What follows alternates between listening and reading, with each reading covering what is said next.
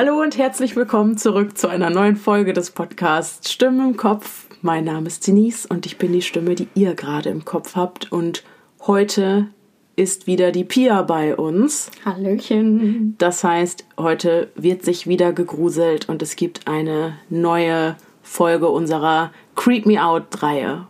Juhu! Ich freue mich wieder hier zu sein, auf jeden Fall. Soll ich mal das Licht ausmachen? Mach mal das Licht aus. Habt ihr es gehört? Das Licht ist aus. Das wäre cool, ja.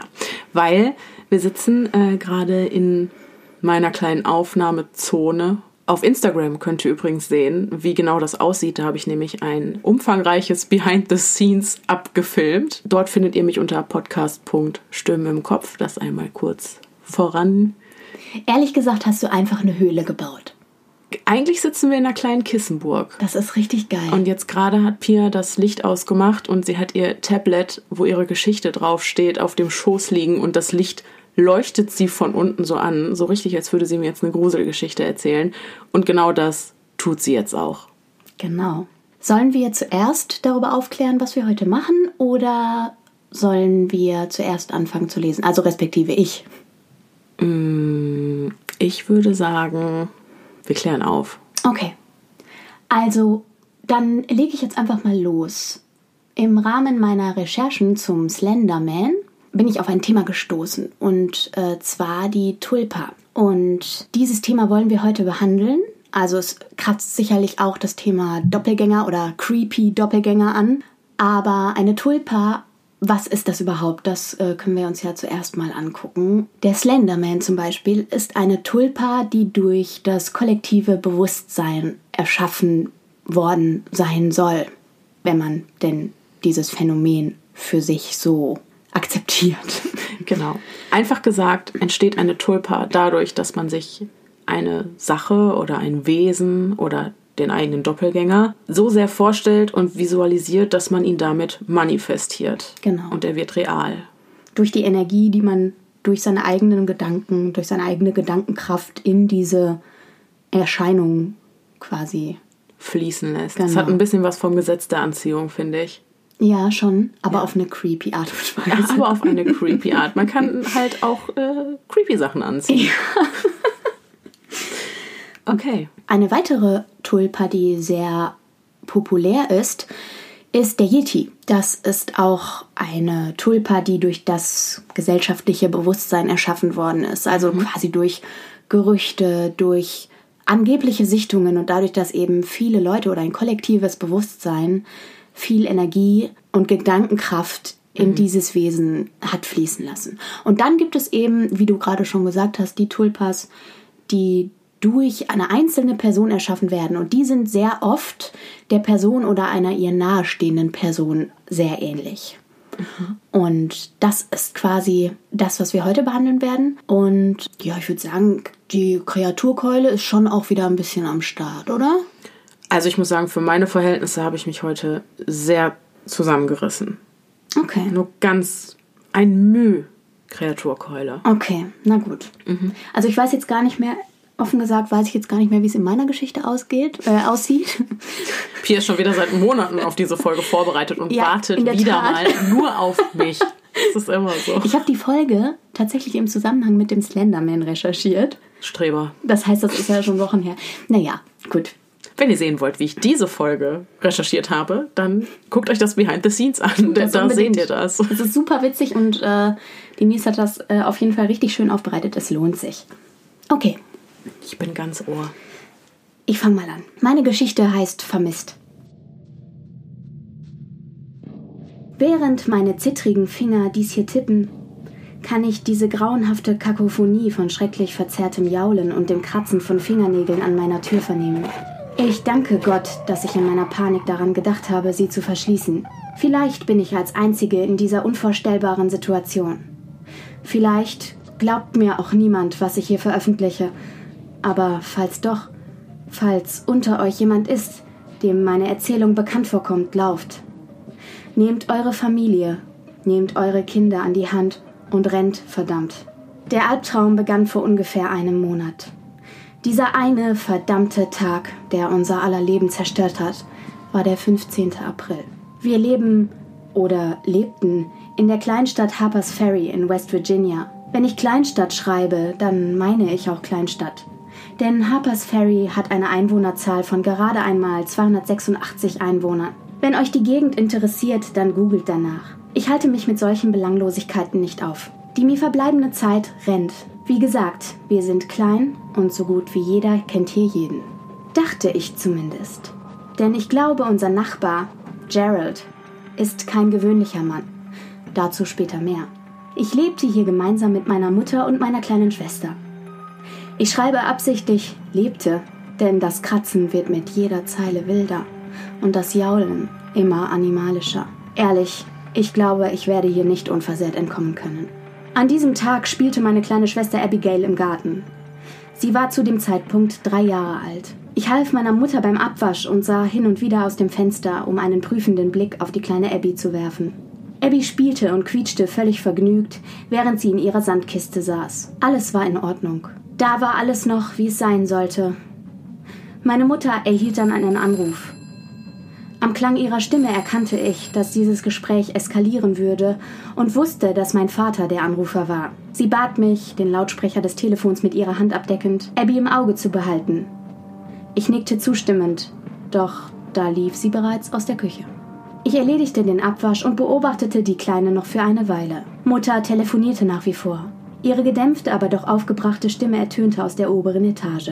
Ich rief nach ihr, da ich dringend austreten musste, aber Abby nicht unbeaufsichtigt lassen wollte. Auch hatte ich überlegt, sie ins Haus zu holen. Doch da wäre sie für den Moment, in dem ich auf Toilette war, unbeaufsichtigt. Meine Mutter reagierte nicht, auch nicht nach mehrfachem Rufen.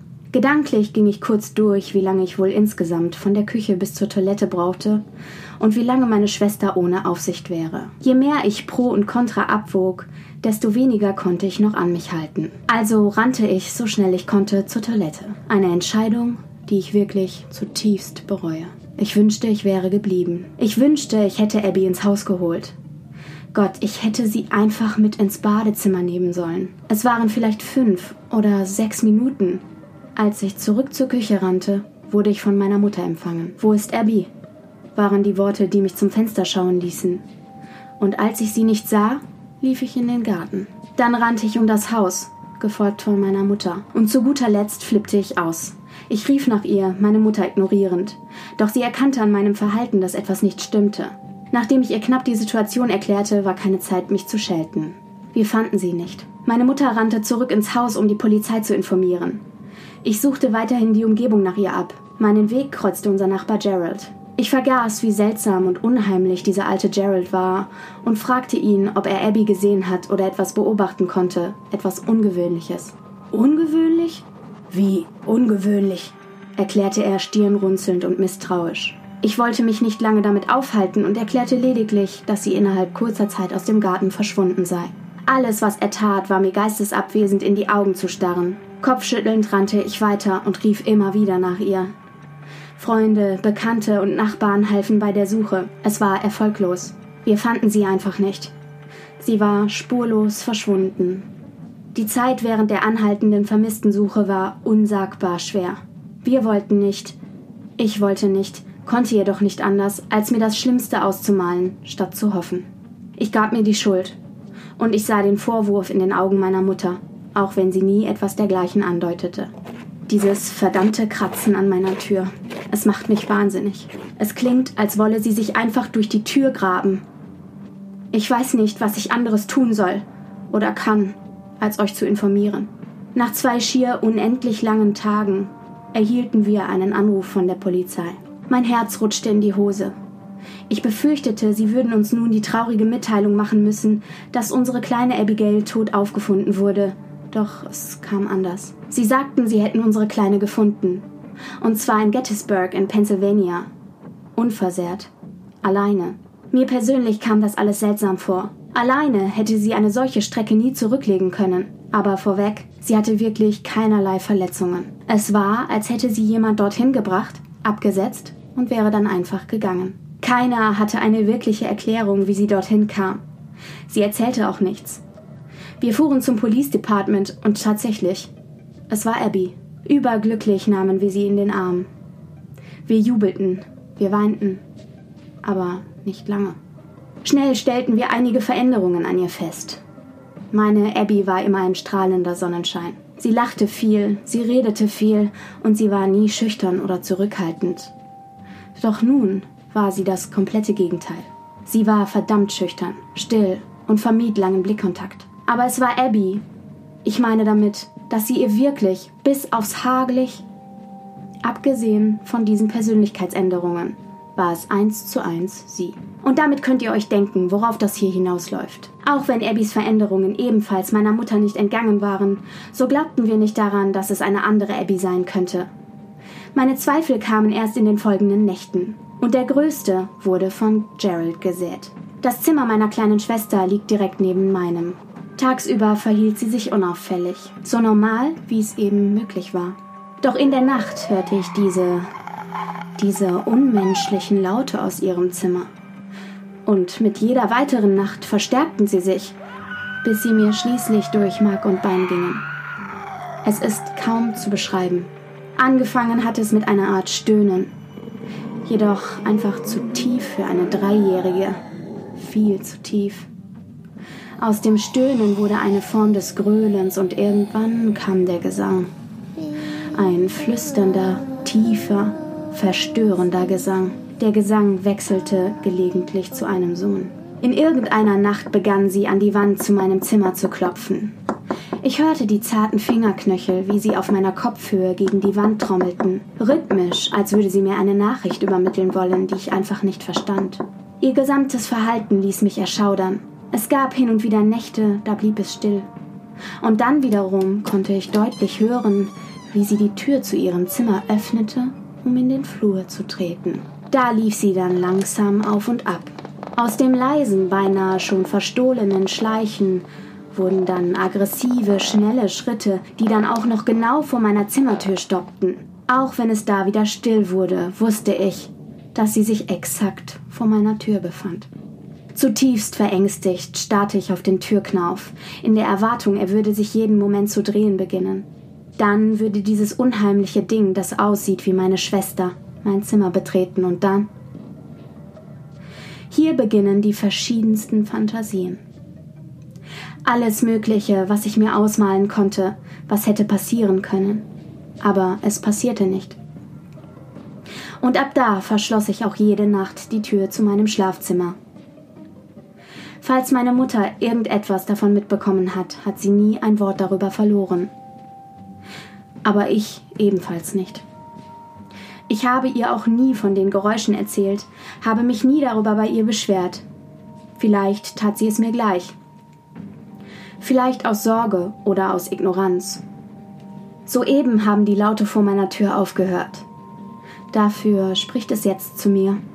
Mit seiner tiefen, dröhnenden Stimme versucht es mich dazu zu überreden, die Tür zu öffnen. Das werde ich auf keinen Fall.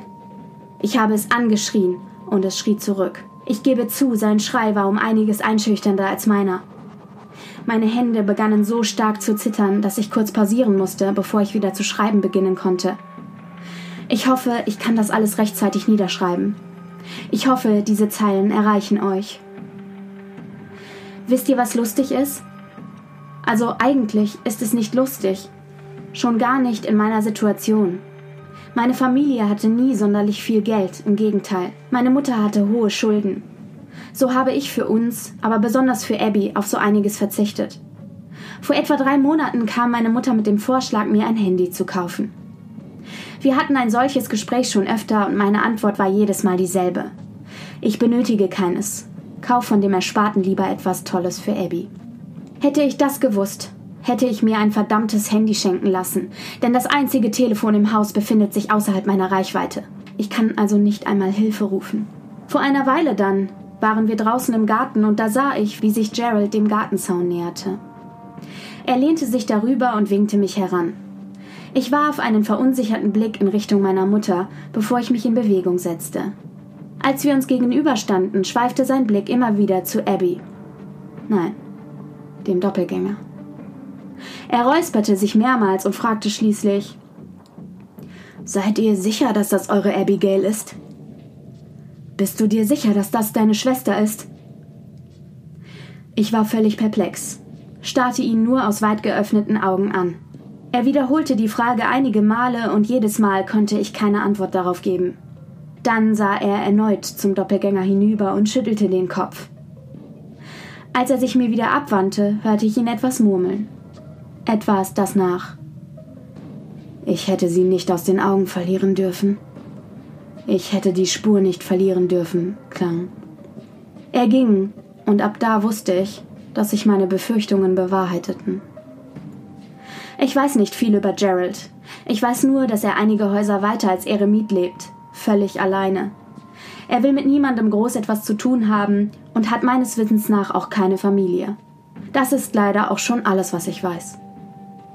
Als ich zu Mutter und diesem Ding zurücklief, sah ich dieses breite, zufriedene Grinsen auf den Lippen dieser Abby. Ein selbstsicheres, ein siegessicheres Grinsen. Ich wiederholte, was Gerald gesagt hatte, und Mutter äußerte den Verdacht, dass er etwas mit dem Verschwinden von Abby zu tun haben könnte. An diesem Abend überlegte ich krampfhaft, wie ich mit meiner Mutter über das Thema reden kann. Wie ich ihr meine Befürchtungen, Vermutungen und Sorgen am besten schildern kann und am einfachsten. Im Kopf ging ich sämtliche mögliche Gesprächsverläufe durch.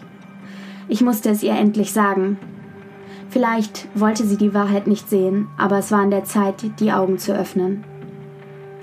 Auch in dieser Nacht machte sich das Ding in Abigails Zimmer bemerkbar. Wieder klopfte es gegen die Wand und kicherte. Es kicherte so verstörend, dass ich mir die Ohren zuhalten musste, bis ich irgendwann eingeschlafen bin. Es war später Nachmittag. Ich saß auf der obersten Stufe der Treppe, die hinunter in den Essbereich führte, und dachte darüber nach, wann ich am besten mit ihr reden sollte. Mutter befand sich zusammen mit dem Doppelgänger in der Küche, um das Abendessen vorzubereiten. Ich konnte die Gespräche, die sie mit dem Ding führte, hören. Ich verstand jedes Wort. Da bemerkte ich auch, dass sich der Klang ihrer Stimme änderte. Meine Mutter klang nun eher ängstlich und vorsichtig, ich weiß noch, wie ich innerlich aufschrie. Das war perfekt. Jetzt musste ich mir keine Gedanken mehr machen, wie ich sie am ehesten davon überzeugen konnte, dass dieses etwas dort nicht unsere Abby war. Und dann klingelte das Telefon. Mutters Schritte kamen näher. Sie nahm das Telefon in die Hand und betätigte den Lautsprecher. Ich habe keine Ahnung warum. Ich glaube, sie tat es, damit sie nebenher noch weiter das Essen zubereiten konnte. Jedenfalls konnte ich alles mithören. Eine raue, besorgt klingende Stimme ertönte. Es war ein Polizeibeamter. Seinen Namen habe ich mir nicht gemerkt. Der Grund seines Anrufs war zu niederschmetternd. Er sagte so etwas wie Miss Winters? Ich weiß, das mag jetzt seltsam sein, aber ich rufe bezüglich des vermissten Falls Ihrer Tochter an. Wir erhielten einen Anruf. Der Anrufer wollte anonym bleiben. Er behauptete, eine Leiche gefunden zu haben, und zwar vergraben in der Nähe der Pleasantville Road, die zum Fort Duncan führt. Er gab uns die exakten Koordinaten durch. Als wir eintrafen, war der Anrufer nicht aufzufinden. Miss Winters, nach ersten Erkenntnissen sind wir uns sicher, dass es sich bei der Leiche um Abigail handelt. Ich weiß, dies ist eigentlich unmöglich, aber. Ich weiß, dass der Beamte noch weitersprach, aber niemand sagte etwas. Bis auf die Stimme, die aus dem Lautsprecher dröhnte, war es totenstill geworden.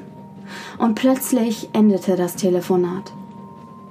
Ich weiß nicht, wer einfach auflegte, ob meine Mutter das Gespräch beendete oder ob es der Doppelgänger war. Alles, was ich weiß, ist, dass ich einen furchtbaren Laut vernahm und dann ein gequältes, schmerzerfülltes Gurgeln. Ich hörte, wie eine Flüssigkeit auf den gefliesten Boden tropfte und dann nur noch einen dumpfen Aufprall. Als nächstes schlenderte dieses Ding aus dem Essbereich in den Flur und starrte mich vom Fuße der Treppe an. Anhand des Blutes bin ich mir sicher, dass es meine Mutter getötet hatte. Mir kam es wie eine Ewigkeit vor, doch irgendwann erwachte ich aus meiner Schockstarre und rannte in mein Zimmer, in welchem ich mich nun seit mehreren Stunden aufhalte und dies hier schreibe. Der Fakt, dass dieses Ding nicht Abby ist, lässt mich nicht an der Aussage des Beamten zweifeln. Es ist so bitter, dass Abby nicht einmal so weit von uns entfernt gefunden wurde. Ich weiß nicht, wie lange sie schon tot ist.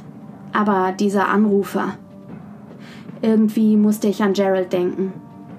Wenn er es war, dann hatte er sie gefunden und ausgegraben.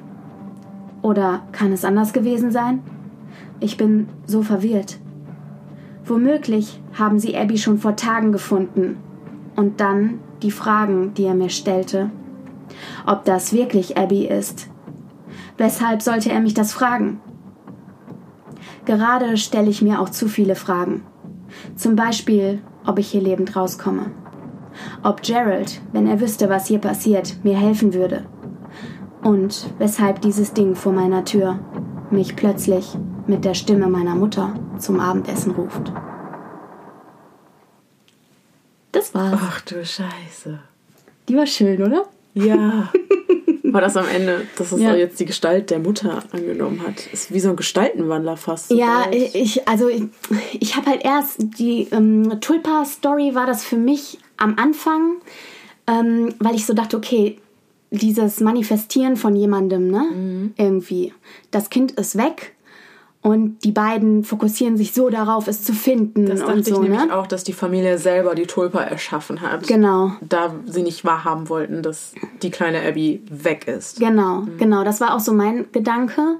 Dann aber das mit der Mutter. Also ich liebe den Plot-Twist am Ende auf Mhm. jeden Fall, äh, wenn, man es denn als solchen bezeichnen kann.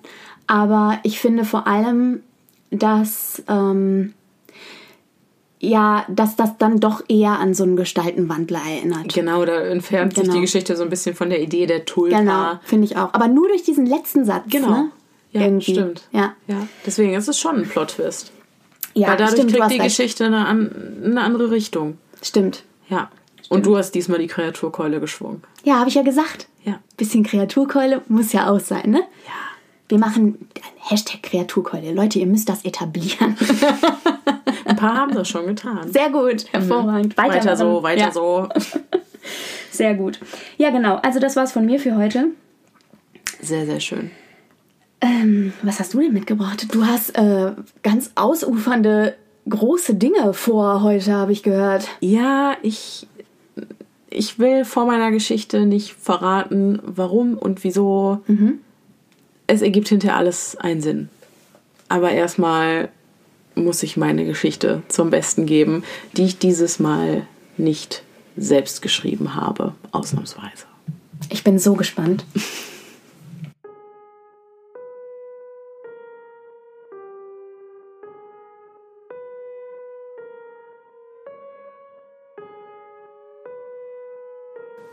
Letztes Jahr habe ich sechs Monate damit verbracht, an einem psychologischen Experiment teilzunehmen.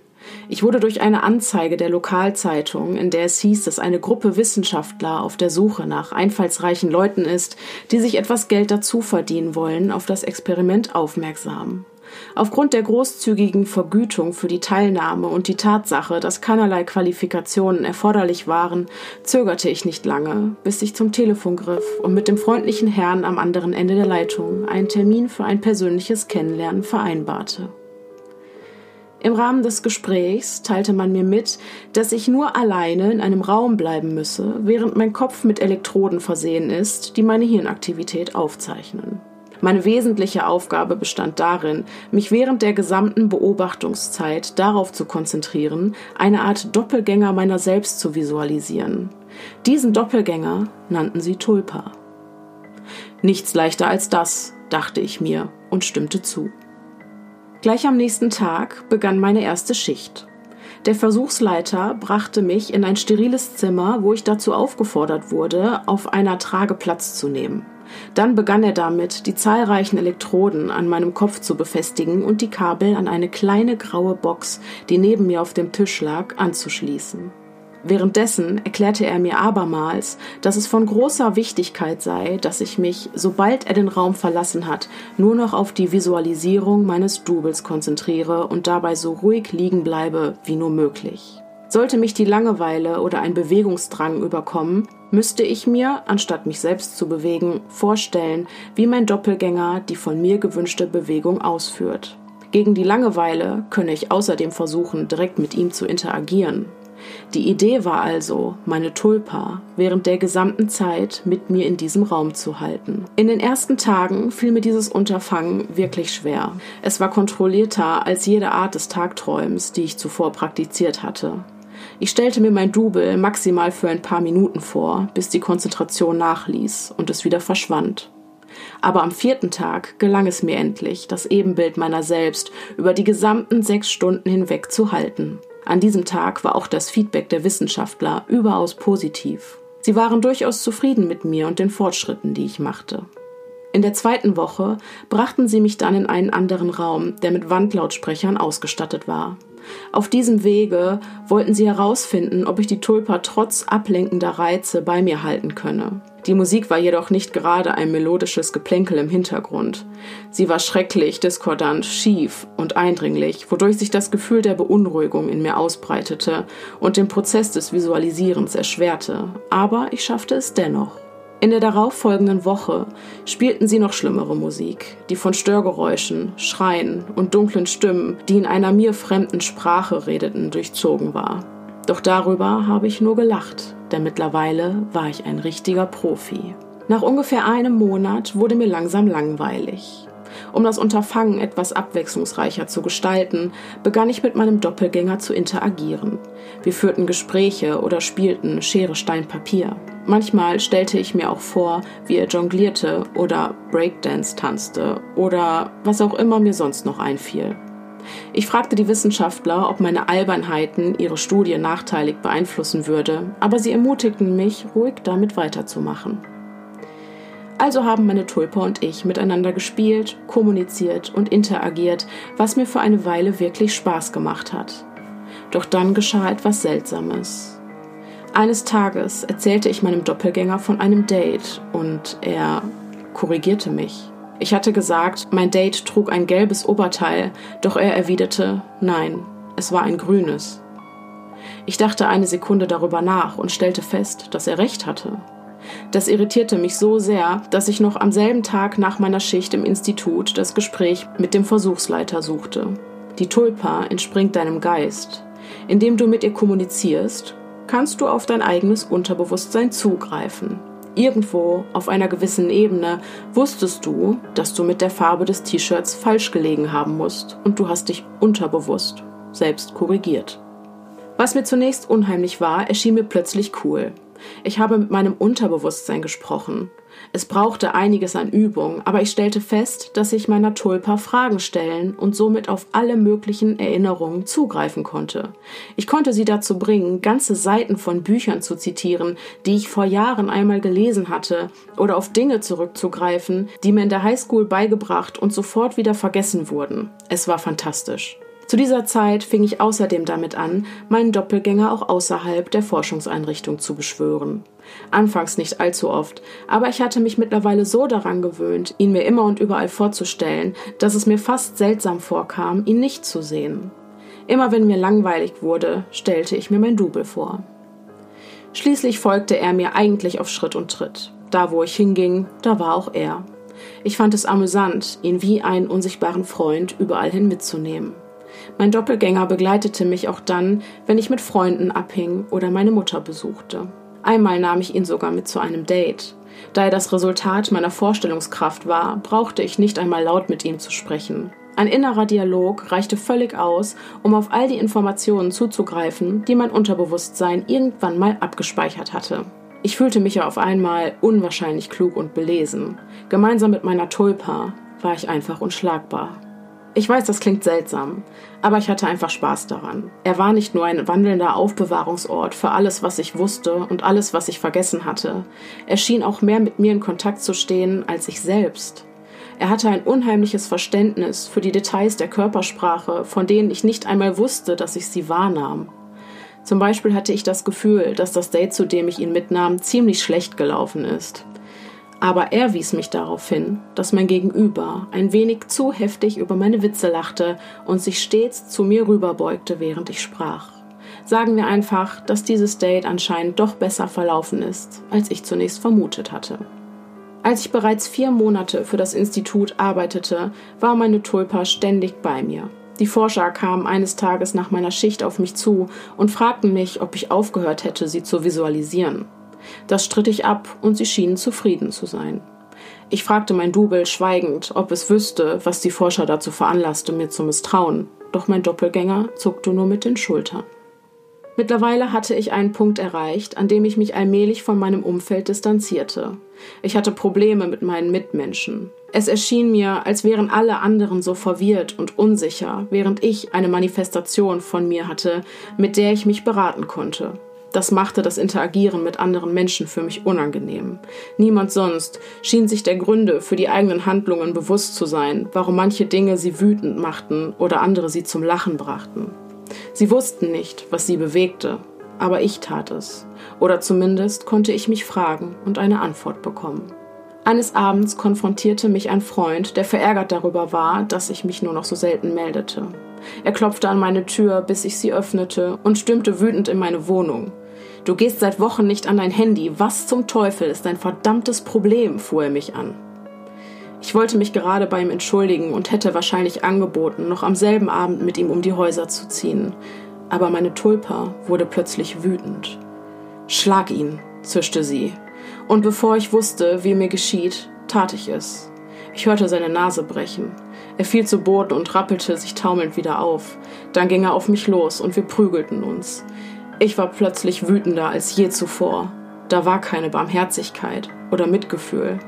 Ich warf ihn zu Boden und trat ihm so heftig in die Rippen, dass er bei der nächsten Gelegenheit schluchzend aus meiner Wohnung rannte. Wenige Minuten später stand die Polizei vor meiner Tür, doch ich sagte ihnen, dass er der Anstifter gewesen sei. Und da er nicht da war, um mir zu widersprechen, ließen sie mich mit einer Warnung davonkommen. Meine Tulpa hatte die ganze Zeit nur breit grinsend in der Ecke gestanden. Erst am nächsten Morgen, als ich mein blaues Auge und den Cut in meiner Lippe im Spiegel untersuchte, erinnerte ich mich daran, was mich gestern so auf die Palme gebracht hatte. Mein Doppelgänger war derjenige, der wütend wurde, nicht ich. Ich hätte mich bei meinem besorgten Freund entschuldigt, aber er, meine Tulpa, hat mich zu einem heftigen Kampf angestachelt. Sie war natürlich anwesend und kannte meine Gedanken. Du brauchst ihn nicht mehr, du brauchst niemandem mehr, sagte sie, und ich spürte ein unangenehmes Kribbeln unter meiner Haut. Bei meinem nächsten Besuch im Institut erzählte ich den Wissenschaftlern von diesem Vorfall, doch sie belächelten mich. Du kannst doch keine Angst vor etwas haben, das deiner eigenen Vorstellungskraft entspringt, sagte ein Mann im weißen Kittel. Mein Doppelgänger stand mit verschränkten Armen neben ihm, nickte nur und grinste mich an. Ich versuchte wirklich, mir die Worte des Versuchsleiters zu Herzen zu nehmen, aber in den nächsten Tagen ängstigte mich meine Tulpa immer mehr und es schien, als würde sie sich verändern. Sie wirkte größer und damit auch bedrohlicher auf mich. Ihre Augen funkelten voller Unheil, und ich sah auf einmal die Bosheit in ihrem ständigen Grinsen. Kein Job war es wert, den Verstand zu verlieren, entschied ich. Wenn dieses Experiment außer Kontrolle gerät, lege ich meine Tätigkeit in der Forschungseinrichtung halt nieder. Zu diesem Zeitpunkt war ich so an meinen Doppelgänger gewöhnt, dass es ein automatischer Prozess war, ihn zu visualisieren, und so versuchte ich mit aller Kraft gegen sein Bild in meinem Kopf anzukämpfen. Es dauerte ein paar Tage, aber dann funktionierte es. Teilweise gelang es mir, ihn für Stunden loszuwerden. Aber jedes Mal, wenn er zurückkam, schien es ihm schlechter zu gehen. Seine Haut war fahl und blass, seine Zähne spitzer. Er fluchte und drohte mir. Die diskordante Musik, die ich in den letzten Monaten ständig im Institut gehört hatte, schien ihm überall hin zu folgen selbst wenn ich zu Hause war. Sobald ich entspannte und mich nicht mehr zu 100 Prozent darauf konzentrierte, das Bild meines Doppelgängers aus meinem Kopf zu verdrängen, war er plötzlich wieder da. Und das heulende Geräusch mit ihm. Ich stattete dem Forschungszentrum immer noch regelmäßige Besuche ab und verbrachte dort meine sechs Stunden. Ich brauchte das Geld wirklich dringend und dachte, dass ohnehin niemand merken würde, dass ich mittlerweile gegen meine Tulpe ankämpfte, anstatt sie zu visualisieren. Aber mit dieser Annahme lag ich falsch. Eines Tages, nach meiner Schicht, packten mich zwei Männer und hielten mich gegen meinen Willen fest. Ein dritter Mann, der als einziger einen weißen Laborkittel trug, rammte mir eine Nadel in meine Armbeuge. Und dann wurde alles schwarz. Als ich aus meiner Betäubung aufwachte, befand ich mich in meinem Versuchszimmer, gefesselt im Bett. Die Musik dröhnte in einer ohrenbetäubenden Lautstärke aus den Lautsprechern, und mein Doppelgänger stand finster lächelnd über mir. Er sah kaum noch menschlich aus. Seine Gesichtszüge wirkten verzerrt, seine Augen waren tief in die Augenhöhlen eingesunken und von einem weißen Schleier überzogen, so wie man es von Leichen kennt. Er war mittlerweile viel größer als ich. Seine Finger waren lang und dünn und er hatte Nägel wie Klauen. Kurz gesagt, dieser Anblick war verdammt furchterregend. Ich habe mit aller Kraft versucht, ihn wegzudenken, aber ich konnte mich unter diesen Umständen einfach nicht konzentrieren. Meine Tulpa kicherte und tippte mit einem Finger auf den venösen Zugang, der in meinem Arm steckte und an den ein Schlauch angeschlossen war, durch den eine trübe Flüssigkeit direkt in meinen Blutkreislauf gelangte. Mit aller Kraft wehrte ich mich gegen meine Fesseln, aber ich hatte keine Chance. Ich denke, die pumpen dich mit dem guten Shit voll. Wie geht es deinem Verstand? Alles verschwommen? Mein Doppelgänger, der mir schon lange nicht mehr ähnlich war, beugte sich weiter zu mir runter und kam meinem Gesicht immer näher, als er sprach. Als ich seinen Atem roch, musste ich würgen. Er roch nach verdorbenem Fleisch. Ich versuchte abermals, mich zu konzentrieren, um ihn verschwinden zu lassen, aber ich schaffte es nicht. Die nächsten Wochen waren schrecklich. Von Zeit zu Zeit kam ein Weißkittel herein und injizierte mir etwas oder gab mir ein paar Pillen, die ich schlucken sollte. Sie hielten mich schwach und unkonzentriert. Manchmal verursachten die Medikamente, die sie mir gaben, sogar Halluzinationen. Mein visualisiertes Ich war immer noch da und verspottete mich ununterbrochen.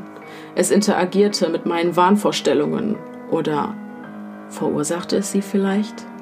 Ich halluzinierte, dass meine Mutter da war und mich beschimpfte, dann schnitt mein Doppelgänger ihr die Kehle durch und ihr Blut überflutete mich. Es war so real, dass ich es schmecken konnte. Die Ärzte sprachen nie mit mir. Ich bettelte manchmal, schrie, warf mit Beleidigungen um mich, verlangte Antworten. Sie haben nie auch nur ein einziges Wort mit mir gesprochen. Vielleicht redeten sie mit meiner Tulpa, meinem persönlichen Monster. Ich bin mir nicht sicher. Ich war so zugedröhnt und verwirrt, dass das alles vielleicht nur eine Täuschung war aber ich bin mir ziemlich sicher, dass sie mit ihr gesprochen haben. So langsam überkam ich das Gefühl, dass die Wissenschaftler der Überzeugung waren, dass mein Doppelgänger mein wahrhaftiges Ich ist und ich nur ein Hirngespinst. Mein Doppelgänger ermutigte mich bei diesem Gedankengang. Eine weitere Sache, bei der ich bete, dass sie sich lediglich in meinem Wahn abgespielt hat und keine echte Erinnerung ist. Meine Tulpa konnte mich berühren. Mehr als das, sie konnte mich verletzen. Sie stupste mich an, und wenn ich ihr daraufhin nicht meine Aufmerksamkeit schenkte, schnitt sie langsam mit einem ihrer langen Nägel meinen Unterarm auf. Ich habe noch immer eine Narbe. An den meisten Tagen kann ich mich davon überzeugen, dass ich mich selbst verletzt und nur halluziniert habe. An den meisten. Dann, eines Tages, als mein Doppelgänger mir eine Geschichte darüber erzählte, wie er jeden, den ich liebte, ausnehmen würde, beginnend mit meiner Schwester, machte er Pause. Ein fragwürdiger Blick huschte über sein Gesicht. Dann streckte er die Hand aus und berührte meinen Kopf, genauso wie ich es von meiner Mutter gewohnt war. Vor einen langen Moment blieb er ganz still. Dann lächelte mir mein entstelltes Ebenbild entgegen. Alle Gedanken sind schöpferisch, sagte er und verschwand durch die Tür. Drei Stunden später bekam ich eine Spritze und wurde ohnmächtig. Als ich wieder erwachte, war ich nicht länger am Bett fixiert. Zitternd und auf wackeligen Beinen ging ich zur Tür und fand sie unverschlossen vor. Auf dem leeren Flur angekommen, rannte ich los. Ich stolperte mehrmals, aber ich schaffte es die Treppe hinunter und hinaus auf das Grundstück hinter dem Gebäude. Irgendwie habe ich es nach Hause geschafft. Ich verriegelte hinter mir die Tür und schob sicherheitshalber noch eine Kommode davor. Da nahm ich ein ausgiebiges Bad und schlief anderthalb Tage durch. In dieser Nacht kam niemand, um nach mir zu sehen, und am nächsten Tag oder am Tag danach auch nicht. Da ich mich bereits vor meinem Verschwinden so sehr von all meinen Sozialkontakten distanziert hatte, ist es nicht mal jemandem aufgefallen, dass ich weg war. Ich hatte gerade mal eine Woche in diesem Raum verbracht, aber es fühlte sich an wie ein Jahrhundert. Es war vorbei. Die Polizei hatte nichts gefunden. Das Forschungszentrum war leer, als sie es durchsuchten. Die Namen, die ich ihnen gegeben hatte, waren Aliasse. Sogar die Herkunft des Geldes, das ich erhalten hatte, war anscheinend nicht zurückverfolgbar. Ich habe mich so gut wie möglich erholt. Das Haus verlasse ich nur selten, da ich immer wieder unter Panikattacken leide. Auch das Schlafen bereitet mir Probleme, die Albträume, die mich heimsuchen, sind schrecklich. Ich sage mir immer wieder, dass es jetzt vorbei ist. Ich habe überlebt. Ich nutze die Fähigkeit der Konzentration, die mir diese Bastarde beigebracht haben, um mich selbst davon zu überzeugen, dass das alles jetzt hinter mir liegt. Und manchmal funktioniert es. Aber nicht heute. Als ich heute Morgen den Fernseher einschaltete, berichteten die Nachrichten über einen Mörder, der in der Nachbarschaft sein Unwesen treibt. Er überfällt seine Opfer und richtet sie brutal zu. Doch ich konnte mich kaum auf die Worte der Nachrichtensprecherin konzentrieren. Im Hintergrund der Sendung lief diese schreckliche, diskordante Musik.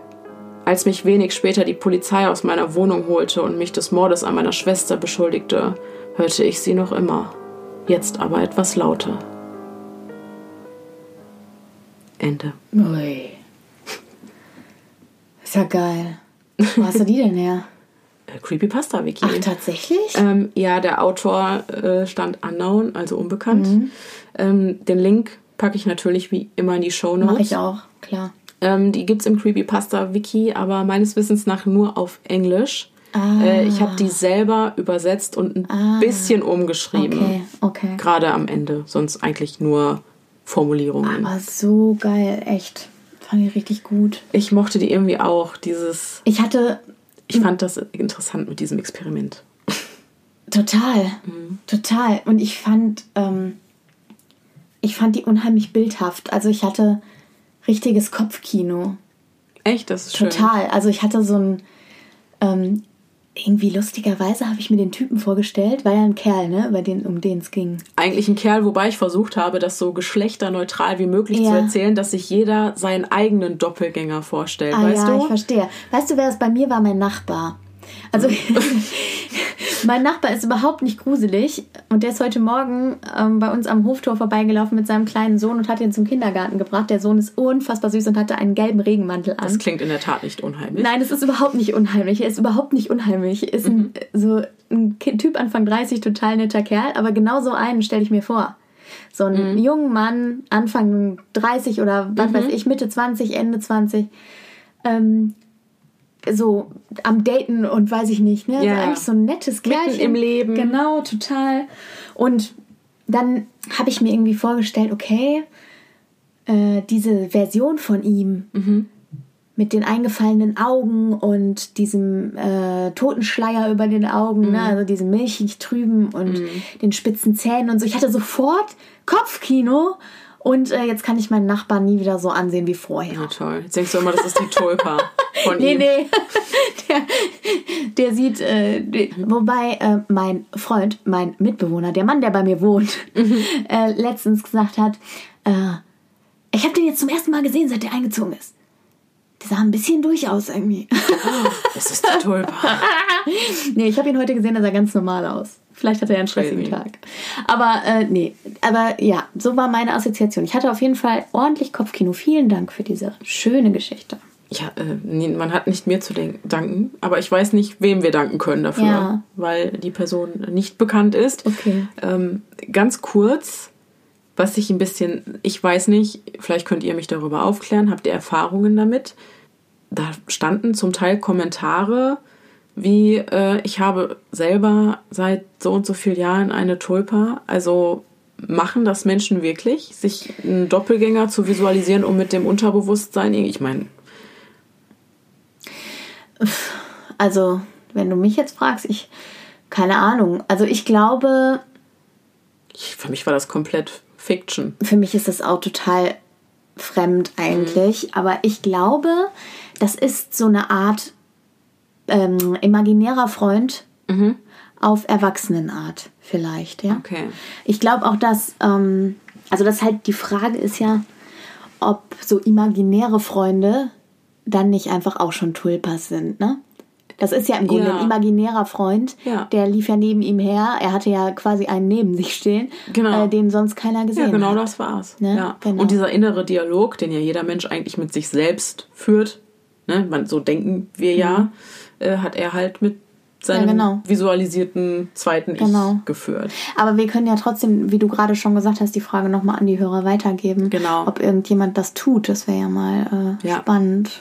Interessant zu hören. Und da wir ja bald eine Hörerfolge aufnehmen, sehr bald. genau, sehr, Sehr bald. bald. Ja. Spooky Season, Freunde. Ja, Freut euch. Total. Aber es wir- wird auch wieder dunkel, es wird gemütlich, es wird wieder Zeit für Tee und Kerzenlicht. Oh, ich freue mich da so Ich drauf. auch, Ich total. liebe das. Ich Oh. liebe Oktober, November. Das sind die besten Monate. Ich finde es auch wunderbar. Ich finde auch immer nach so einem heißen Sommer Mhm. ist es immer so eine wohlige Kuscheligkeit, die da so entsteht irgendwie. Ich ne? freue mich jetzt auch schon, also sobald, seitdem ich aus dem Urlaub wieder da bin, war so, okay, ich bin fertig mit Sommer, jetzt Herbst. Ja, ja, genau. Und ich freue mich jetzt schon, wenn ich merke, es wird wieder früher dunkel Ja, und es genau. wird windiger und verregnet. Ja. Oh, ich liebe das. Ich finde das so auch wirklich wunderbar. voll off-topic, ne? Aber egal. Ist So halt viele so. Anglizismen. Schlimm. Ja, wir sind ja auch hip und jung. Äh, Na? nur Leute, die uncool sind, sagen sowas. Ach so. Nee, das passt ja nicht. Wir sind ja hip und jung. Hip und Okay. Ja, Genau. wollen wir mal zurück zum Thema. Ich, äh, du hast gesagt, du hast noch irgendwas super krasses mitgebracht. Irgendwie. Was heißt super krass? Also ich habe ja angedroht, dass ich ähm, ein bisschen ausschweifen möchte, diese Folge. Und zwar war nicht nur das gruselige Thema dieser Geschichte die Tulpa, sondern auch das Humanexperiment. Und das ist ein Thema, da wollte ich schon immer mal eigentlich eine Podcast-Folge zu machen. Einfach, weil ich glaube, dass es ein sehr wichtiges, aber auch sehr grausames Thema ist. Und ähm, ja, deswegen habe ich noch ein bisschen zum Thema Humanexperimente recherchiert. Geil. Weil explizit diese Geschichte, die ich gerade gelesen habe, hat mich irgendwie unheimlich an das geheime Forschungsprogramm MK Ultra erinnert. Sagte das was? Nee, gar nichts. Nee? Ja, das ist großartig. Dann kannst du mir jetzt alles nochmal äh, Ja. richtig schön erzählen. Aber an kurze Triggerwarnung, es ist wirklich, wirklich grausam. Ne? Also, also es ist aber nicht das mit den Stromstößen. nein. Nein, okay. Nein, nein. Witzig, dass du das sagst. Ich hatte erst überlegt, ähm, im Zuge dessen auch noch was zum Thema Elektroschocktherapie und so zu sagen. Bin dann aber auf eine riesige Kontroverse gestoßen, ob das jetzt gut ist oder nicht und weiß ich nicht. Das ist eine endlose Debatte. Man macht das ja heute immer noch. Und ähm, das kann ich hier nicht zwischendurch da. mm, mm, da Nee, ich meinte, äh, es gibt doch, gab doch ein Experiment, wie heißt der Typ denn nochmal? Ich habe das vergessen.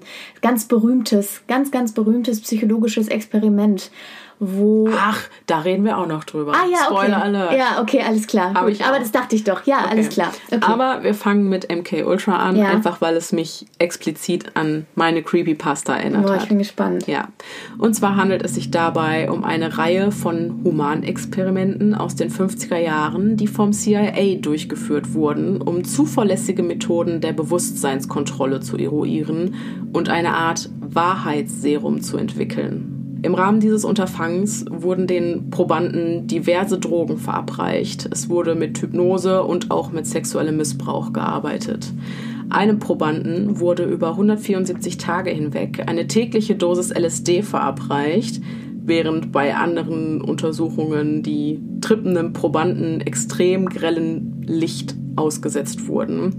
Ihnen erzählte man außerdem, dass die Horrortrips bis in alle Ewigkeiten fortgesetzt werden würden, wenn sie nicht ihre tiefsten Geheimnisse verraten. Die Probanden machten diese Qualen aber natürlich nicht freiwillig mit. Bei ihnen handelte es sich meistens um Gefangene, Drogensüchtige oder Prostituierte, die nicht einmal davon wussten, dass sie unter den Einfluss irgendwelcher Drogen gesetzt wurden. Ähm, wofür steht MK Ultra? Kein Plan. Okay. Ich bewundere meine Liebe zum Detail. Ich gucke das nach. Zukunftsdenise kümmert sich drum. Okay. Viele der Versuchspersonen trugen schwere körperliche sowie psychische Schäden davon und bei einigen waren diese Schäden sogar so schwerwiegend, dass sie zum Tod führten. Der Leiter des Programms, Sidney Gottlieb, erklärte später, dass man versucht habe, und jetzt pass auf, das vorhandene Bewusstsein zu vernichten, um in die entstandene Lehre ein neues Bewusstsein zu implantieren. Okay. Diese angestrebte Bewusstseinskontrolle sei aber nicht möglich, war dann sein Fazit nach all dieser Grausamkeit. Ach nein. Ja.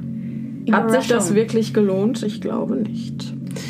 Ähm, die meisten Akten zu diesen Experimenten wurden im Jahre 1972 übrigens unter dem damaligen CIA-Direktor Richard Helms vorsätzlich und illegal vernichtet, weshalb man sich über die Ausmaße, die MK Ultra annahm, bis heute nicht genau im Klaren ist.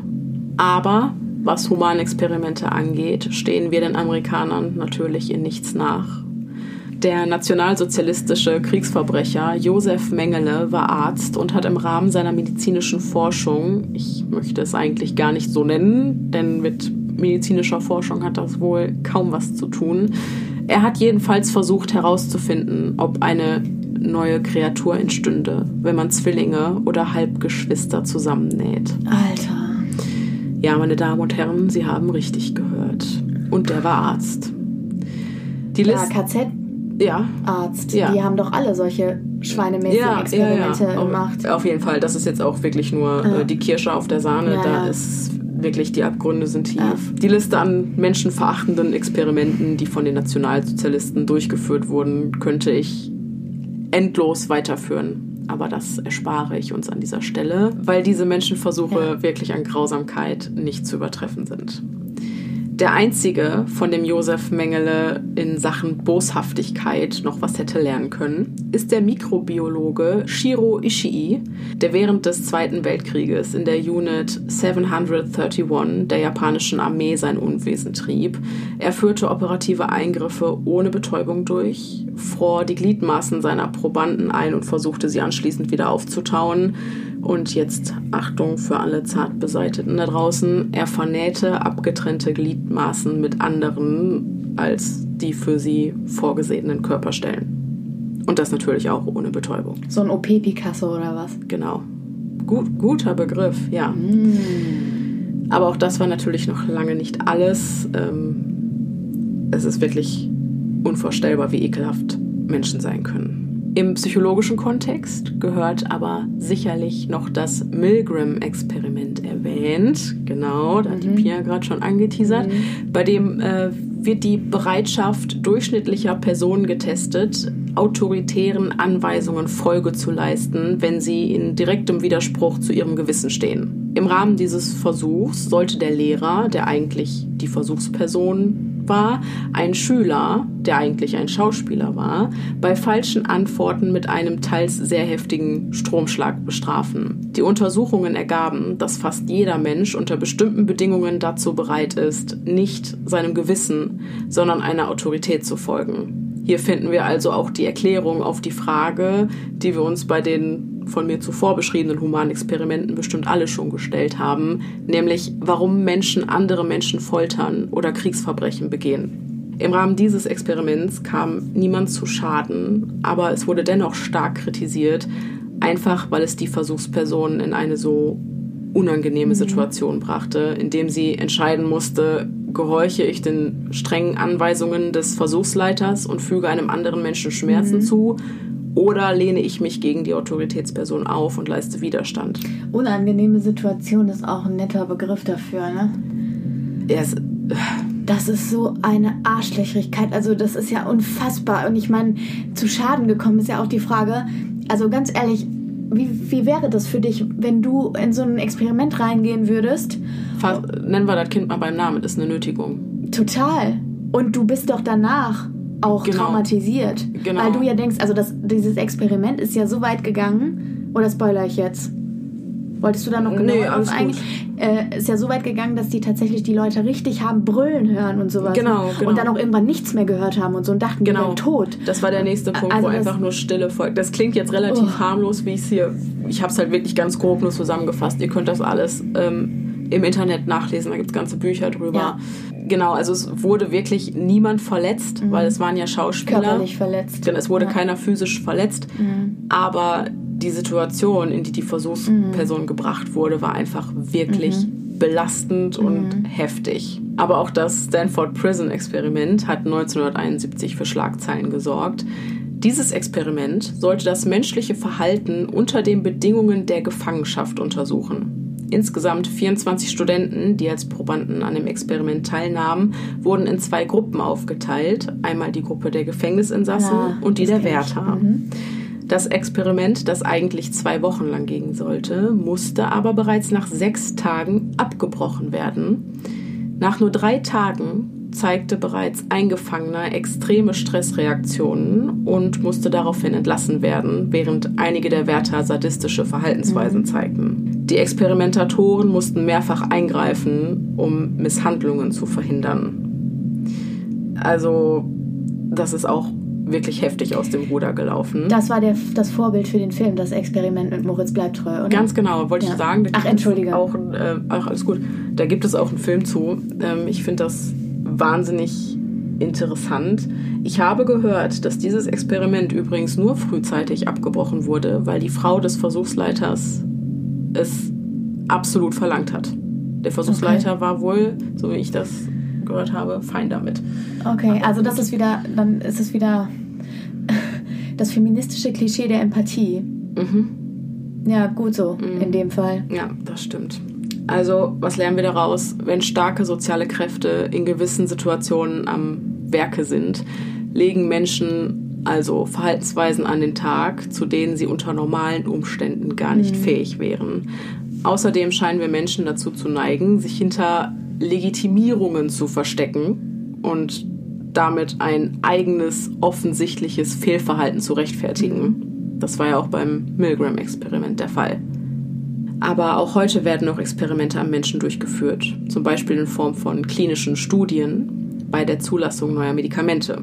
Mittlerweile ist es jedoch das A und O, dass die Probanden ihr Einverständnis geben und freiwillig an dieser Studie teilnehmen. Na, immerhin. Ja, es gibt heutzutage außerdem, Gott sei Dank, Organisationen wie die Alliance for Human Research Protection, die sich dafür einsetzen, dass die humanitären Werte und ethischen Standards bei diesen Versuchen gewahrt werden.